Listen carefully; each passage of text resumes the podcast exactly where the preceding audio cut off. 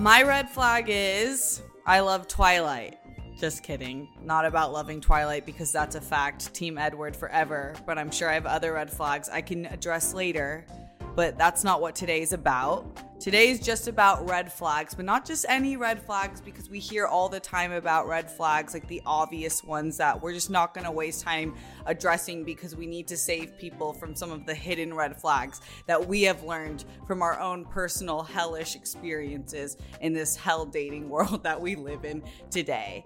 This is Bitch Out of Water, the show about trying things and hopefully learning from them. And hopefully, we've learned from some of the red flags we're about to discuss. We can check in at the end of this episode on that. I'm Steph, joined by my favorite people in the world, Roxy Striar. Having the best red flag kind of day, yo. Your whole house has turned into a red flag today.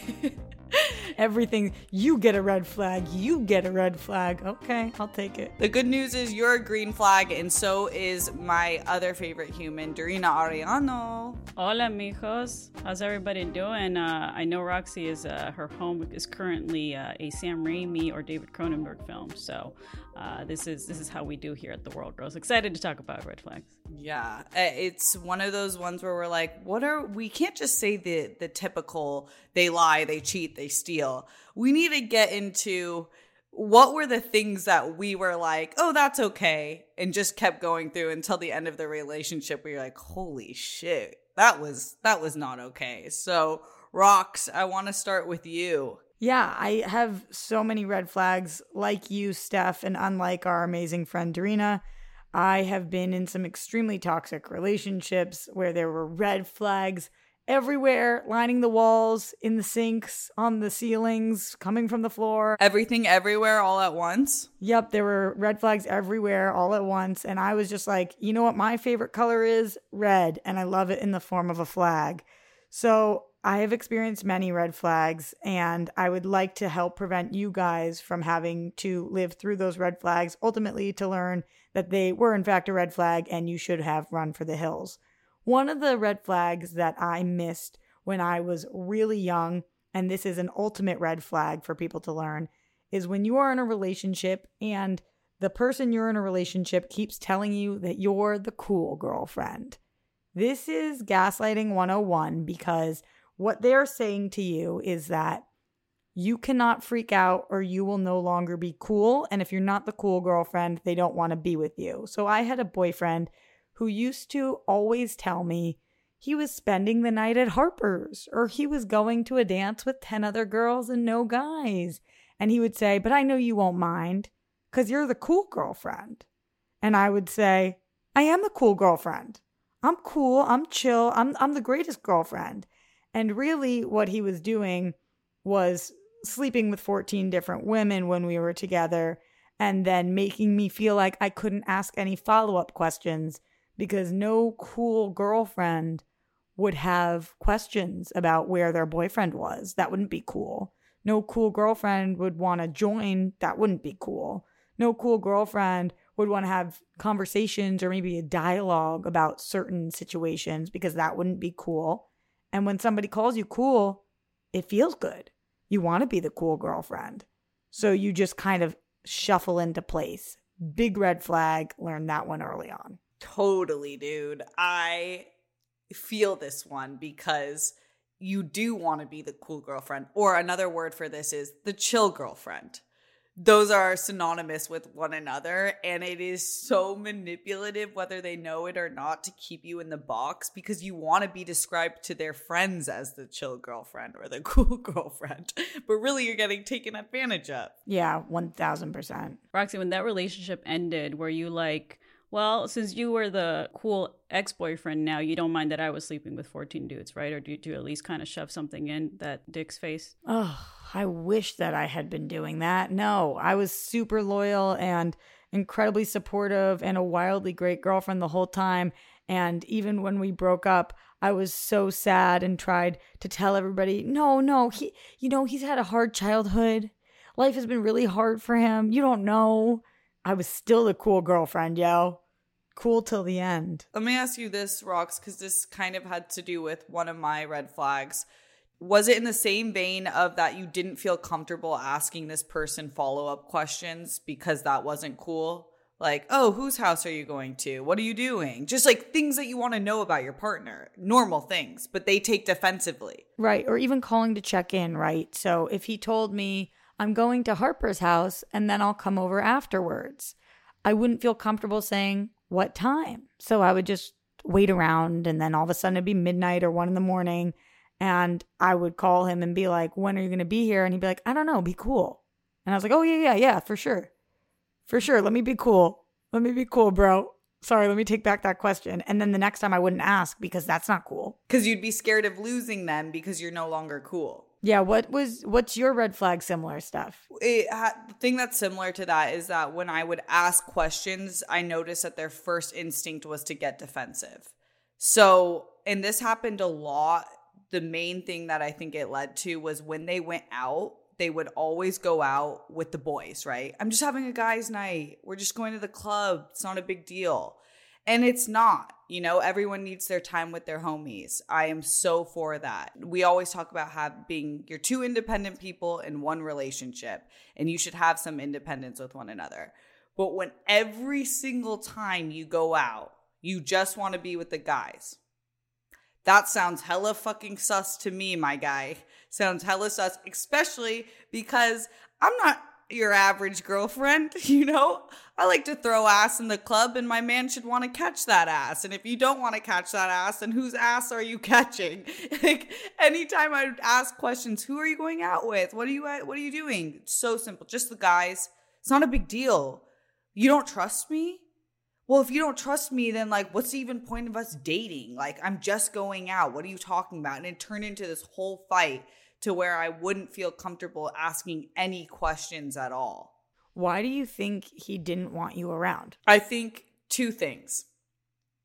One, he was doing sus shit that was unfaithful that he didn't want me to see or be a part of. Like he didn't want me to see how his friends interacted, how he acted when he was out, what he was doing. Or sometimes I think guys who just want to be with their guy friends all the time are you gay? like, like, what? like, why are you with a girlfriend? or are you just not comfortable being around women as you are with men? Or are you not your whole self as a guy when you're with women, right? Because that's a bizarre thing to me because both my husband and my boyfriend actually grew up with two younger sisters. And I wonder if that has anything to do with the fact at all that they're so chill and respectful towards women and also very comfortable with women as opposed to like these like stereotypical dude bros that it's like, oh, I'm with my guys on myself, but I'm with I'm with a lady. I'm just seeing her as a woman and as pussy versus a human being and not acting how I should. It's a massive sign of immaturity because you know who just wants to hang out with their bros? People who are 13 playing video games who think that girls stink and and they just don't grow out of that. Hey, I used to play video games at 13 though. So did I. It's not about that. Women play video games too. I'm just saying that's as as somebody who grew up with a brother like you, both of you guys, I know that the conversations that boys used to have when they were young teenagers would be like, "We don't want to invite the girls over here cuz they suck. They smell. They're weird." Like whatever they would say about us and to have that kind of behavior in your mid to late 20s as a as a man did you just never grow up? What happened? Exactly. And then it's like to play into your first red flag rocks about wanting to be the cool girlfriend you want to be the cool girlfriend. I wanted his friends to know that i was cool with him going out with them. But there's always an extreme and it becomes an extreme especially when you convince yourself that you love this person so much you don't want them to think that you're not cool and you're so scared that they're gonna at least from my experience i was so scared he was gonna leave me that i was able to and willing to bury my questions my emotions my thoughts my concerns. So that is my first one. D what is one of your red flags? I guess it's a little bit related to what you guys are talking about and it's happened you know it can happen in either romantic relationships or friendships but i think uh, something that has happened to me with a lot of guy friends as well, just as I was a teenager and in college, is the kind of when you're giving each other shit, but the guy actually ends up putting you down, pretending they're teasing you. So it's like, oh, it's only a joke, but I'm pointing out your flaws, uh, you know, with like excessive sarcasm and kind of like a mean spirited sense of humor. And I realized years later that it's a way to leverage power in the relationship. And I'm not saying that this is just a guy thing. I'm just saying, in my experience, it's only happened to me with guys. Like it very rarely has happened with girls. Yeah, I would have never thought about that because it. I do want to clarify for listeners.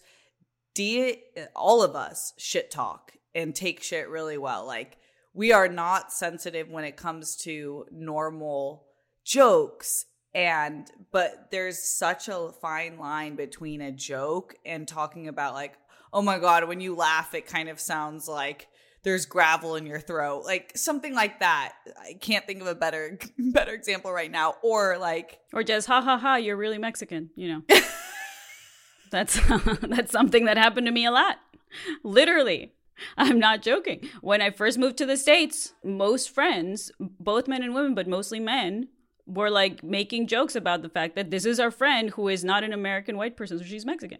So we just tease her about the fact that she is not one of us. Right. And I didn't realize late until later that that's not good. And obviously, like Steph says, we all give each other shit because it's fun and, and we consider laughter therapeutic. However, there's a difference between like co- couples that kind of roast each other in a consensual, fun way versus like partners that just make you feel bad about yourself. Totally. I've seen some of my friends in relationships where I never say shit because it's not, I'm not in their relationship, but I'll, I'll kind of peep it where I'm like, that was like not funny. That was mean. Like you're talking about their personality or you're talking about something that's integral to who they are. And then it's not, it's like, do you not like the person? You know what I mean? Because it, it kind of sounds like that's coming from a place that's not to just joke around. It's, like your time to share your complaint about someone's I don't know, heritage or like I remember I had an ex who would talk about how I had a unibrow all the time. and it was like this was before I was like really good at grooming and getting my brows right. How would he say it to you?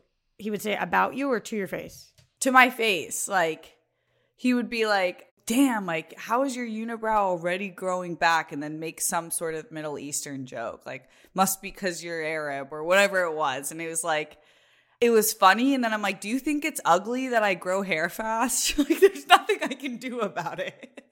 That's so weird to just pinpoint that as like, oh, you're different because we go to like, you know, a mostly white school or some shit. Like that's just bizarre. It's a bizarre thing. I think it's just the, the the the key in this particular red flag to me is like if you tell your partner or your friend what you're saying about me or, or how you tease me, it hurts my feelings, and that person takes that into consideration, cool. But if they don't, if the behavior doesn't change, then that's when you know it's like, all right, peace. Or they call you sensitive, like, oh, you're just being a baby. I see this as another sign of immaturity because it is very similar to when we are growing up and told that if the kid pulls your hair on the schoolyard that they like you it's when you're an adult the version of that is oh if they put you down they're really complimenting you. And that's not fucking true. If you would like to say something nice about me you should say something nice about me.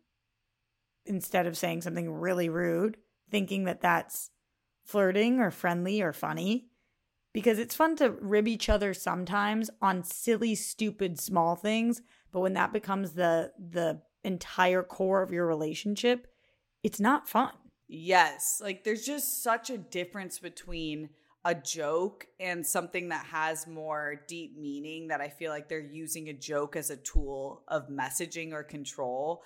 Like I had one guy who I actually thought it was so funny. Whenever we were eating, he and he knew he could do this to me because I I'm not insecure about this specific thing. He'd be like, "Oh, you fat cow," or like, "You you cute little cow," and I actually thought that was kind of funny, like calling me a little cow. But then there's something like if I had expressed how I was like, "Oh, I feel really insecure right now. I've just gained a lot of weight during the holidays, whatever it is," and then they're like, "You're being a cow." Some that's just different. Like you've I've expressed something that makes me insecure and you're still using a derogatory term in that vein. A hundred percent. Similar similar to me. I had an ex who always used to call me Princess Roxy. And it pissed me off so much because I would say something like, Oh, could we go after school to the mall because I want to make sure I pick up a card for my mom for her birthday or something. And he would say, Yes, Princess Roxy. Like there was nothing I couldn't ask. There's nothing I could ask that he wouldn't follow up with Princess Roxy. And they would be the smallest little requests that it, it got it started to be really annoying. Like in theory, Princess Roxy is not that horrible, but I had expressed him several times, when you call me princess, it makes me feel bad. Like you're an inconvenience. Right, exactly. Well, and it's like it's a weird form of manipulation to say, "Oh, anything you need, any of your needs are just you're just being high maintenance or just being a diva." Right. And they would be the smallest things like, "Oh, I'm kind of tired. I think I need to take a nap before we go to the movies." Whatever you need, Princess Roxy. And it kind of similar to what you're saying, D, where at some point it's like a little rib and then at another point it's like stop enough's enough i've said no more and then at least in my experience i've changed my behaviors due to that i've had a boy ex-boyfriend call me dramatic all the time about like little things like if a bug flew on me and i'd be like oh fuck this bug whatever it is i i am dramatic we do a fucking podcast and a show. It's part of our jobs. If we weren't a little bit dramatic, then maybe we shouldn't be on the mic so fucking much.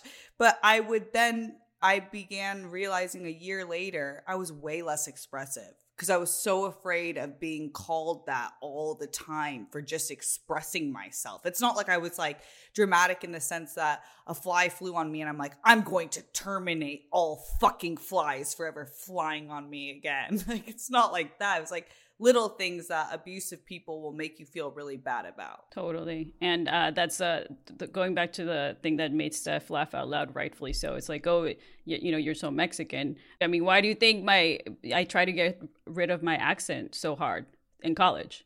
That's why. Because like everything Drina says is funny with her little accent. It's like ja ja ja ja ja. Yeah. And it fucks with you. Totally. Oh, I love your accent. When it comes out, I'm like, oh, uh, soothe me more, you sexy vixen. It's a lot sexier than my accent, D, so hang on tight. I don't know. I love water.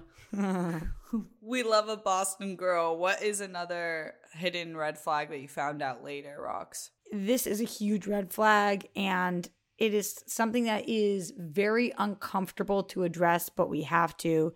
Anytime your partner picks their parents over you, it is a big red flag.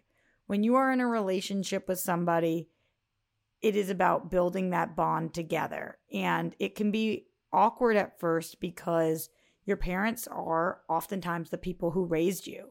And those are the people that you go to bat for and defend. But when you are in a relationship and you are trying to start a new family and somebody consistently is defending their parents, it's a big problem because they're not looking at their parents as people. They're looking at their parents on a pedestal and they're not seeing them for their flaws. So, when I was dating my ex, we were dating for years, and my ex's mother really didn't like me. And it's okay to not like somebody, but there needs to be some kind of reason. And she had none, so she would make things up. When we would be together talking at the dinner table, if they were talking about how incredible Barack Obama was. And I would say something along the lines of, but I didn't really like his recent policy on blank.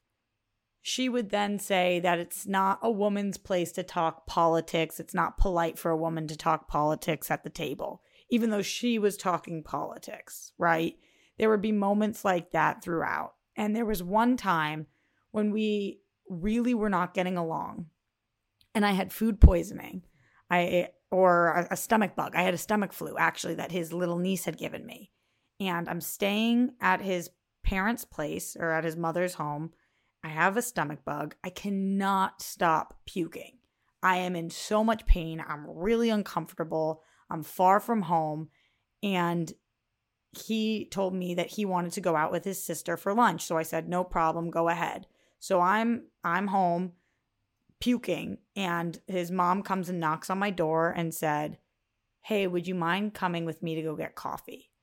And it was the first time she had ever reached out to me about talking to me about anything. So no matter how sick I was, I just decided, okay, I gotta go. I gotta get, suck it up and go for this coffee. So I said, great, where are we going? And she said, it's only down the road. Now, mind you, it was snowing. It was extremely cold. I was super sick. And this was a two mile walk away from where she lived even though she said just down the road. So we are walking for about 40 minutes to get to this place in the snow. I am so unwell. We get into the coffee place and she has me buy her coffee, which I thought was interesting because all family dynamics are different. But in my family, if my dad had asked my boyfriend for coffee, he certainly would have been the purchaser of the coffee. Well, as a as a woman, you should buy the coffee though, right? Right, good point. So we sit down and she decides to air out her grievances with me in full. We have an hour long coffee that was one of the most excruciating experiences of my life where I said about four words the entire time and she just went through how I shouldn't be speaking about politics or religion, how my boyfriend didn't even want to move in with me and that I shouldn't have pressured him, even though he's the one who asked me to move in and I never once brought it up. Just an entire list of things that I don't understand men. And then finally, she said to me, You really need to learn to be softer because I know your mother isn't here to tell you this, but if she was, she would tell you you need to be softer. And I looked completely stunned. And she said to me, How come you're not saying anything? And I said, To be honest, I don't know what to say. I'm just trying to get through this. So we walk home. It's brutal. I'm sick. I'm miserable. I know the love of my life's mother hates me, and there's nothing I can do about it. It's just because it's her baby boy and we get back and we're about to fly out to leave. So I wait till we're in the car. We get to the airport. I tell my boyfriend what has happened. And the first words out of her, his mouth were, My mother would never say that. my mother. My mother would never say that. And I'll never forget that moment because, yes, she did. She would say it because she did say it. And I feel like that was actually the the moment the moment that I realized things were not going to work out and we dated for years after that, but when somebody picks their parent over you in such a definitive way that they don't even believe you when you're speaking the truth, it's very hard to move forward from that. It's a huge red flag when somebody does not see that their parents can be wrong.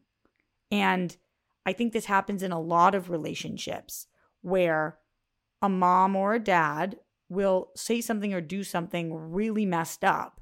But because it's your parents and the position of authority has always been respect your parent, trust your parent, whatever it is, we don't stand up for our friends or our partners because that's your parent. But when you are trying to start a life with somebody, you need to prioritize that person. And so when anybody picks their mom or their dad over their spouse or significant other, massive red flag, big red flag. No kidding. And let alone the fact that it's like it's not just even with a parent or a family member, but like if you're with your partner and they're telling you this person said this, whoever they may be, and your partner's like, no, what you're telling me is not true. You're telling me that you're lying. That's what he did at that moment. Instead of showing support and being like, okay, let's talk about this. Like, what did she say? That's what he should have done if he's actually a supportive partner who's putting you as his priority. That's insane the first words my mother would never say that and i'll never forget it. And th- that exact phrase is something that came up 5000 times throughout the rest of our relationship. Well and i think calling her mother it was a red flag in its own that we can talk about it at a different time. My mother would never say that It's giving Stockholm syndrome energy. a lot of you know Roxy and you know her story, but I want, if you are a new listener and you don't know this, Roxy's amazing mom, Lori, passed away. So for her to say your mom's not here, I, I just wanted to clarify like how actually bad that statement was. It was so disrespectful that you guys know me. This never happens to me, but the woman was too stunned to speak. I didn't have a response because nothing I could say in that moment would be respectful anymore. If you're going to bring up my dead mother and what she thinks I need to be when you've never met that person, then I don't have a response to you that is kind. So I'm going to just shut down and go silent. And and the best part was she when speaking to her son, he called to ask about it and she said, "We had a beautiful coffee date. I don't know what you're talking about." she is a telenovela villain, this woman. Straight up. How arrogant of somebody to be like, I need to tell this woman that's with my son that she has to behave a certain way uh, otherwise, she cannot be part of this family. Like that is legit telenovela, old lady ma- matriarch villain vibes. And how disrespectful to like bring up your mom. Lori would be like, "Fuck her," and it was she was calling saying soft, like be soft, meaning I it's not about like you said something racist. It's not about your character. It's about your personality and fitting you into a girl box that was made in the 1950s. And that to me is the part that's like so gross. Yeah, the whole thing was disgusting and definitely was the downfall of an entire the start of a downfall of a relationship because what do you do from there? That's a it's a really hard pivot point. Just I found like a really good way to kind it is like an early red flag to see how for I've I don't know it from any other way other than when I'm dating a guy and you see a son and mother, son and mom relationship. It says a lot about what's to come because there are very controlling moms out there. Something about moms with their sons. I don't know because I don't have kids, but there's something in the water there, just in the same way dads are with their daughters. But I would say even more of a chokehold with moms and sons.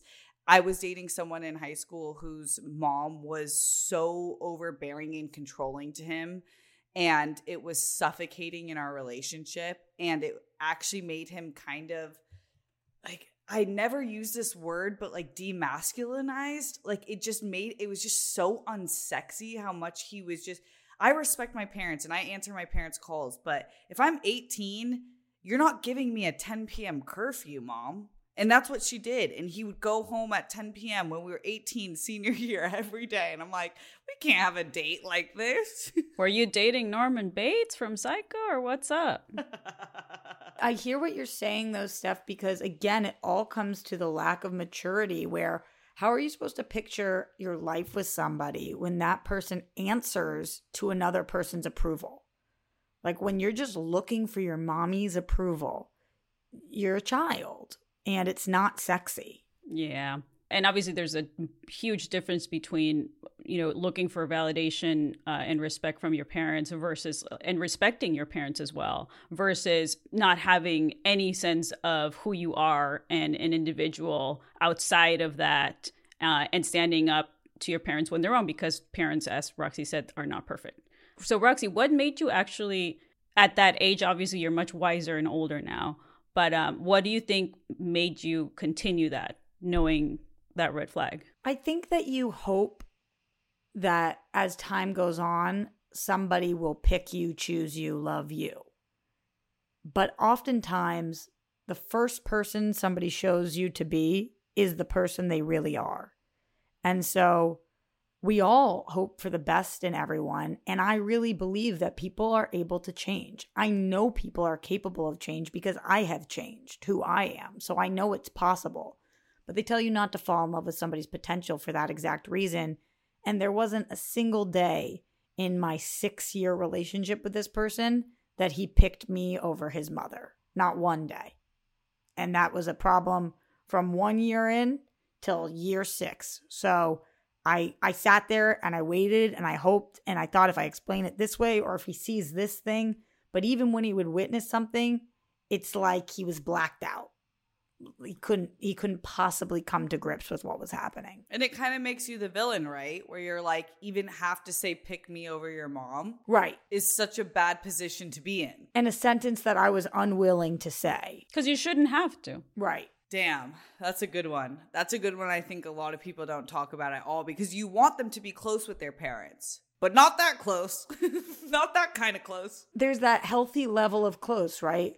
Close where there's a respect for each other, where when you visit on holidays, it, it turns out well, but not close where they can't live their life without acceptance from their mom. Yeah. Oh, good one. The next one on my list is that I was dating a guy and we had just started dating and he we had the normal conversation of talking about our exes, which is a thing that I don't always think is necessary. I think it's important to know a little bit about your past, but in this regard, I should have known a little bit earlier.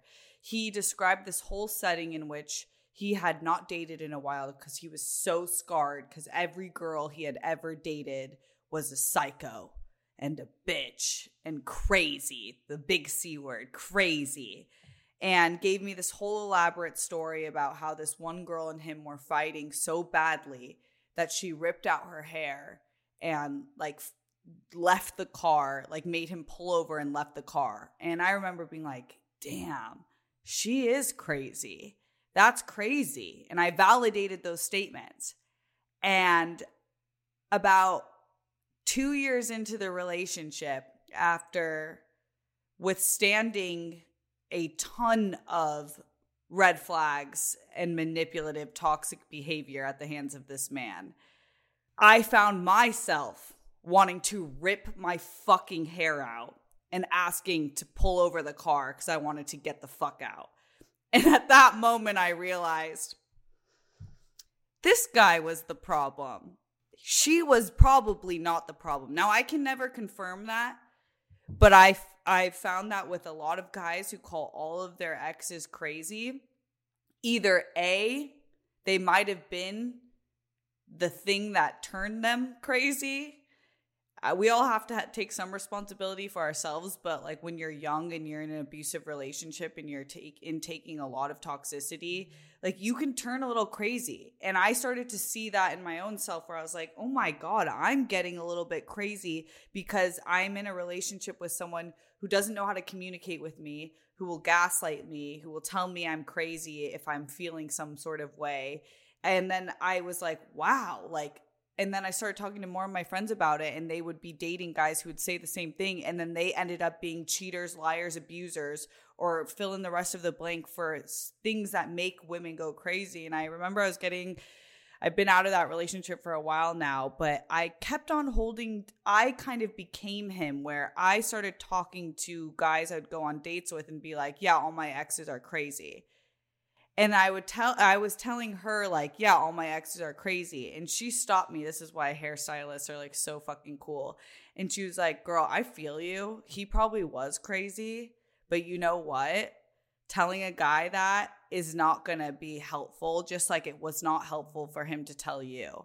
Even if he was the crazy one. And she goes, You know what I do now? And I'm to share this now as a pro tip, as a counter to the red flag. She's like, I tell every man that I'm dating that I've been treated like a fucking queen because I don't expect anything less. And now I don't get anything less. And I was like, that's kind of cool for me to change my mindset about. I don't want to carry that narrative that this man carried about his exes just because there I'm saying this to say sometimes your exes are crazy. But that's like not the narrative and also, there are people who will say all their exes are crazy, and they are usually the problem. I also think crazy is the least descriptive word possible because it runs such a gambit, right? Like, you could say, My ex cheated on me. But that's not, when I hear he's crazy, that's not what I think of. So it's not that descriptive. So it's not that helpful to say. When we call people crazy, it's like, what does that mean? Mental institution?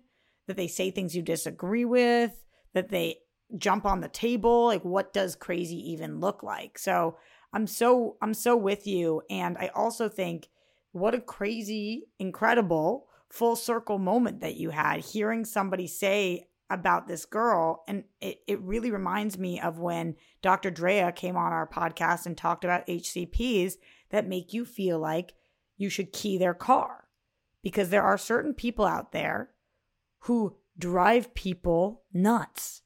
And it, just exists. And that's a, a huge red flag in itself. So so happy that you didn't pull out your hair, as is everybody listening to this. Steph has the most amazing hair and it needs to stay right on her head. And thank God his gaslighting ass did not make you lose your locks. Yeah, and this is this is really proof of Steph being uh, the youngest Whirl Girl, however, very emotionally mature because it's a huge sign of emotionally maturity when somebody says, "Oh, I'm no longer with this person romantically." you know, because we just didn't vibe or it didn't work out, as opposed to just completely taking zero ownership of your part in the relationship, right? And being like, no, the entire blame, we are no longer together because the entire blame is solely on that person and I am perfect and I did nothing wrong.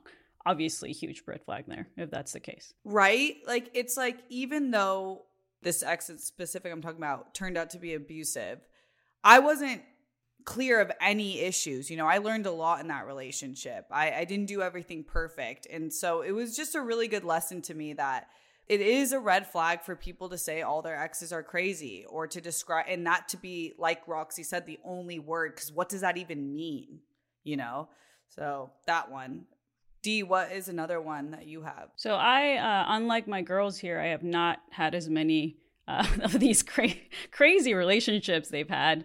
I have been mostly single or on long term relationships, but I definitely have been approached a lot and sort of have people considered me dating, even though I didn't want to date them.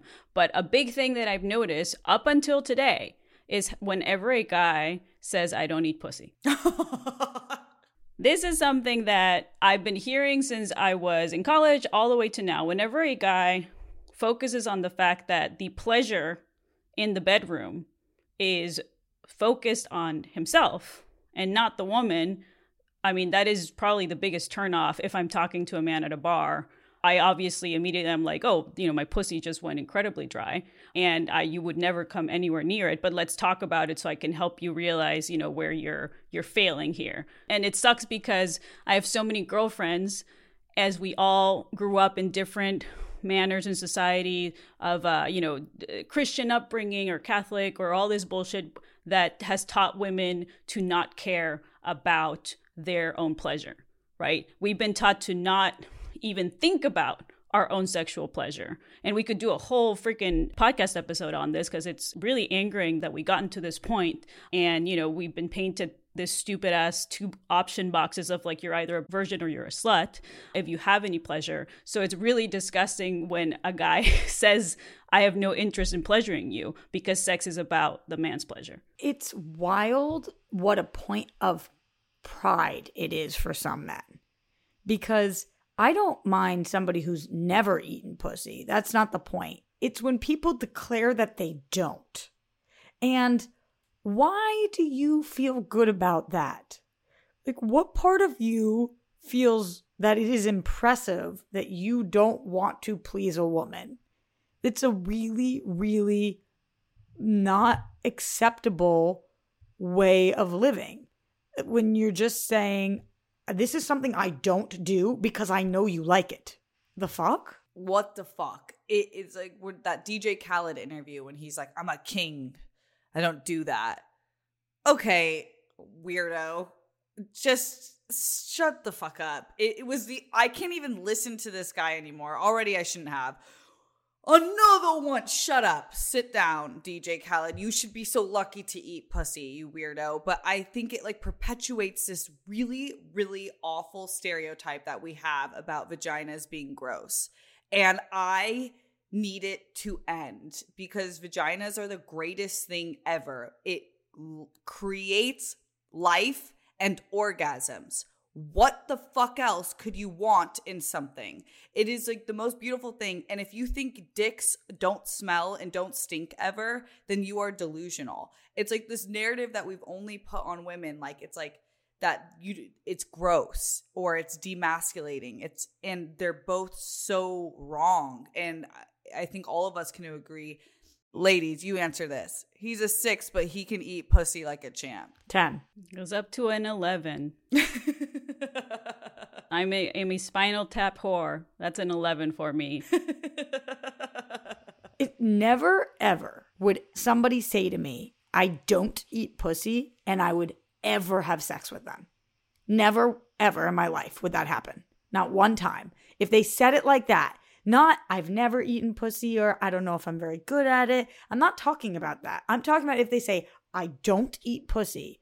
That is an immediate panty puller upper. yes. There's a no. Yeah, the legs close, the vagina dries up, uh, all the different curtains, you know, they roll. And I'm sure I- I've heard these stories from these ladies too, where, you know, you give a man a blowjob and then he's like, thanks, but there's no reciprocation. That's basically a huge red flag as well. It's saying the same thing by actions rather than words. This is why your words become your actions. Because if you thought about pleasure in the way Dorina's been talking about, where it's a two way street or how many participating parties are included, it's a multiple way street. It involves everyone and everyone having a happy ending. And if you don't see it like that, then you don't see pleasure in a way that is humanizing and actually real. And then, no, you should never get fucked. And I feel so bad for some of my women friends who are like, don't even like people going down on them. And I'm not saying like everyone in the world doesn't like people going down on them because maybe they have different nerve endings and it feels different, whatever it may be. I'm leaving room for that. But I think 99% of the time, if you don't like men going down on you, it's because you've let these horrible men in society convince you that your vagina is gross and you shouldn't be feeling pleasure by get having someone go down on you. Exactamente, mija. Okay, well, those are our main hidden red flags that we found out through experience. There's many more, but those were the main ones that we wanted to share with you all today. And we have a Patreon question. If you are not a Patreon member already, uh, do so. We love our Whirl friends, our patrons, and you can ask questions that we get love to answer and just get more involved with y'all. Dee, do you have that question? Yes, uh, from our patron, Mark Ali. Thank you, Mark. He asks, What are some red flags that you've identified in friends' relationships, romantic or otherwise, that they just cannot see? For me, I think the biggest friend red flag is when nothing you do is enough. I think we've all had those friends that you just can't please. No matter how many times you see them, it's not enough. No matter how many times you call, the first thing is you haven't called in a long time. Or when you hang out with them, it's I haven't seen you in forever. Or whatever it is, it's just never enough. That is a huge red flag to me because those are the kind of friends that I had when I was a kid. When you live next door to somebody, so you can just wander over. But as an adult, you have lives and whatever your friendship style is has to be enough or you're not the right friend for them. Yeah, and they definitely don't see that. It's similar, Roxy, to um, one of them, I guess, that I remember that has happened with more than one person is avoidance of uncomfortable subjects. Like in any, whether it's romantic or friendships, like if you cannot sit down and have difficult conversations, you know, if the person is constantly changing the subject, if they won't talk to you about what even if it's uh, something like politics right? Your own status of the relationship like just have just being able to sit down and talk about something serious like if they can't do that you're not going to have that strong bond with the person whether it is a friendship or romantically. And i've seen so many people just avoid these subjects change the subject and like not want to i guess choose to have that type of relationship with you I heard this question a little bit differently about how you view your friends' relationships. Like if there's red flags you've seen in the friends' relationship. oh word Oh, in people who are dating? Yeah, but I'm glad we get got those two answers. I'm just this is why the where there's three of us. We always have like a different understanding inside to things. In a friend's relationship, one thing that I've noticed is that when they don't feel comfortable bringing their partner around without a bevy of like information or like I, what's the word like qualifications or validations. Like they're so worried about how you might think that they're going to react. Like, oh, by the way, I have to tell you, like, he grew up in the South. Okay. His parents were really conservative and religious and we're working on it. But sometimes he says things and it's like, it's okay. I'll figure it out for myself. But if you have to give that much, that much of an essay for me to be prepared to meet someone or to hang out with them or to feel comfortable, maybe that's early signs that it's not going to work out. It's the preface, yo. Oh, the preface. It's the prefacing. That's what it is. I'm so with you. Anytime my friend is dating somebody and it, it you need a, a monologue first, you can't meet this person without a preface. That's a tough one, dude. Because I shouldn't need a preface for your partner. That's what the word is. Thank you. A preface for your partner. That's it. What a quote. Well, in that case, then something very simple I think we all agree on is when you meet uh, your friend's either boyfriend or girlfriend and they're rude to the waiter. Oh, God. Mm-hmm. It's just immediately, how are you dating this person? And I have to tell them, I can't not tell my friend. And insert any word there the valet person, the waiter, the security guard, whatever the person is. Anybody in the service industry, yes. Mm-hmm. Totally. Oof, the worst. Well, that wraps up this edition of Bitch Out of Water. We talked about some of the red flags we found along the way. I hope it helps you. I hope it's helped us. I feel like I've learned some new things that I'll take into my new relationships or Roxy and I's ev- never ending experiences of dating in LA. But thank you for being a bitch out of water with us and learning more about these red flags. We appreciate you listening. If you want to be the first to get all thing Whirl Girls, go to patreon.com slash the Whirl Girls and you can watch our podcast tapings live, be able to ask questions, actually see our faces and connect with you on a whole different level. We go live on youtube.com slash the Whirl Girls every Wednesday and Sunday. So check us out there and also on social media on Twitter and TikTok at the Whirl Girls and on Instagram at Whirl Girls WAP. And I hope everyone who has a pussy to keep wet stays wet and stays away from people who don't go down on you because we learned today fuck that. Uh, we're still a bit new here, so we appreciate you listening so much and being a part of Bitch Out of Water. Please leave a review if you haven't already. Five stars, we really, really appreciate it. And remember, we're all gonna die, so don't be a dick and stay wet, my friends.